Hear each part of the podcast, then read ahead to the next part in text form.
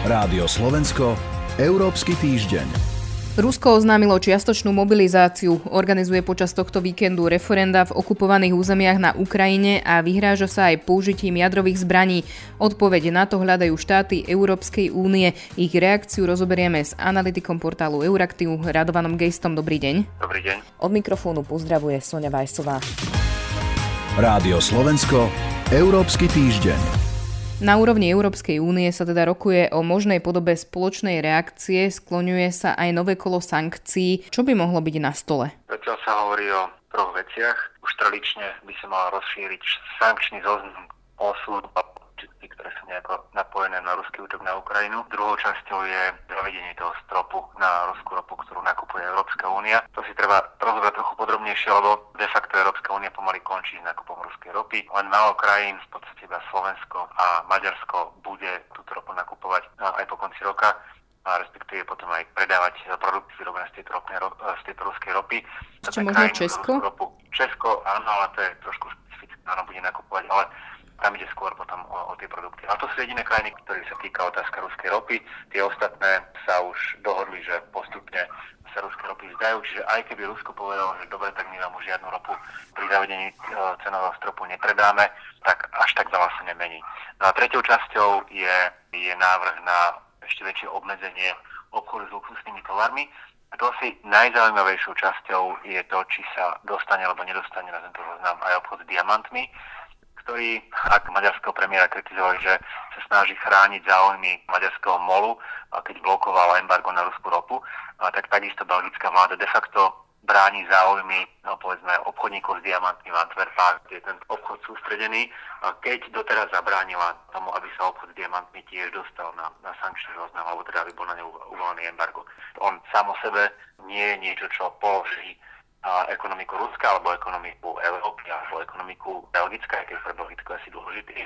Ale je to podľa mňa veľmi dôležitý symbolický krok, symbolické rozhodnutie. Ak chceme hovoriť Maďarom, nemali by ste pomáhať Rusom, že nakupujete ruskú ropu, no, tak je potom legitimné, ak povedzme Maďari povedia, tak ale ani Belgičania by nemali kupovať ruské diamanty. Aj debata okolo sankcií vlastne otvára otázku väčšinového hlasovania v zahraničnej politike, respektíve toho, že v súčasnosti sa v nej hlasuje princípom jednomyselného súhlasu. Toto sme vlastne rozoberali už aj v Európskom týždni a sú to opäť teda len debaty, že by sa to mohlo zmeniť, alebo, alebo to naozaj aj naberá nejaký reálny kurz, alebo sa to skončí ako, ako tie debaty predtým. Reálny kurz to naberá v tom zmysle, že je to jedna z oblastí, ku ktorej České predsedníctvo zbieralo pozície členských krajín Európskej únie, čiže reálne sa o tom rokuje.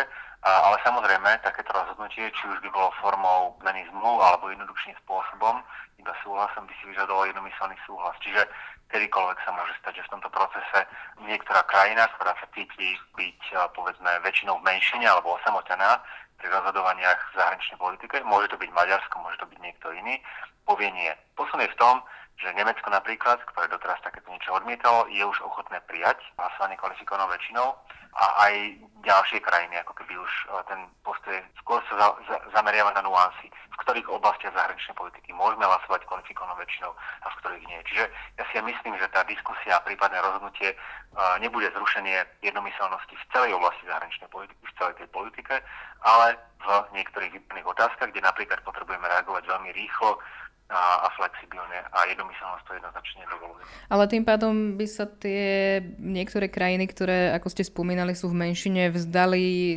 tej účasti na tom istým spôsobom na tom rozhodovaní, alebo respektíve by neboli no, vypočuté.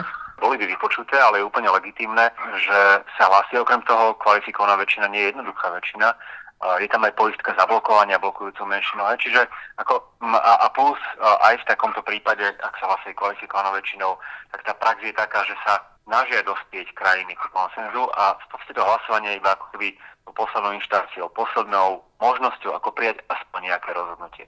Pretože a, ak sa nepríjme rozhodnutie, tak jednak to znefunkčňuje Európsku úniu a, a jednak potom tie krajiny, ktoré rozhodnutie navrhovali, sa môžu cítiť, uh, sa môžu cítiť nevypočuté.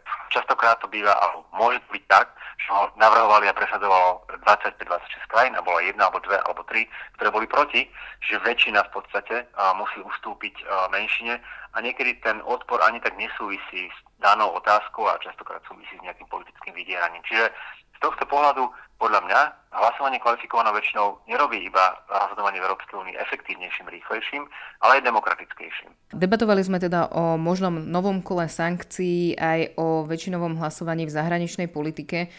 Európska komisia chce podľa teda nedávnych správ Ukrajine požičať aj 5 miliard eur. A predsa to nie je úplne malý obnos peňazí. Odkiaľ chce na to zobrať a ako to má fungovať? Nie je to žiaden mimoriadný nástroj, tak volá sa tom ako finančná pomoc a, a takúto Európska únia poskytuje Ukrajine na základe a, dohody. A v podstate už dlhší čas a teraz samozrejme v súvislosti s vojnou sa tá pomoc finančná z, zintenzívnila.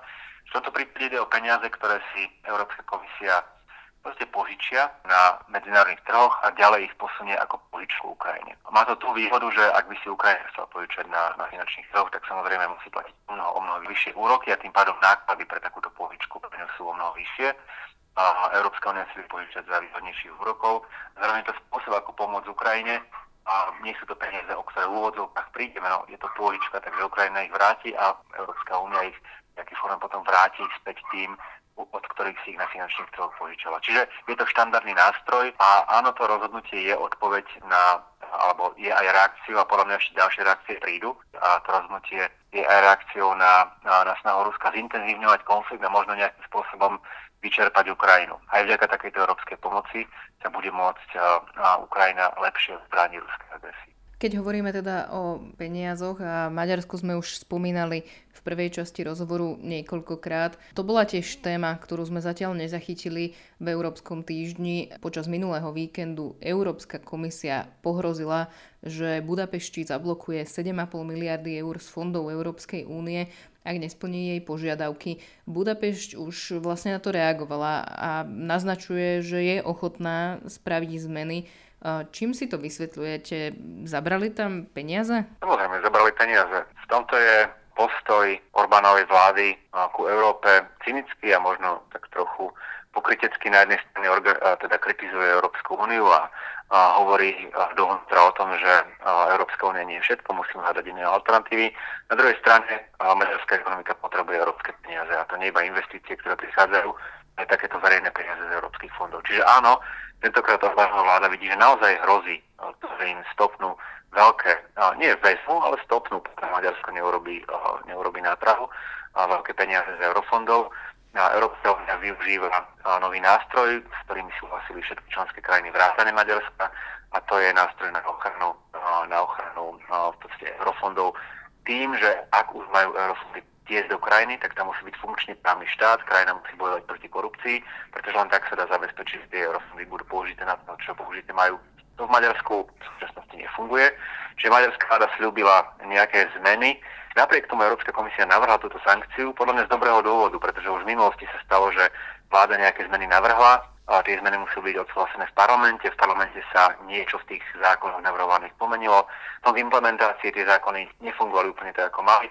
Čiže v konečnom dôsledku Európska komisia dala Maďarsku 3 mesiace na to, aby zmeny, ktoré už mohol pripravovať dávno v podstate ich tá vláda pripravovala povedzme od apríla, uviedlo do praxe a, ukázalo, že naozaj to myslí vážne s bojom proti korupcii, ktorá je nielen endemická v Maďarsku, ale aj politicky krytá a s posilňovaním právneho štátu najmä nezávislosti súdnictva, čo je tiež veľký problém, pretože ak nemáte nezávislé súdnictvo, prokuratúru, políciu, no tak potom neviete vyšetrovať povedzme tie zločiny a, a proste tie sprenevery, korupcie a tak ďalej, ktoré a použijem taký výraz, ktorý sa používa na Slovensku, ktoré spáchali naši ľudia, ľudia s politickou ochranou.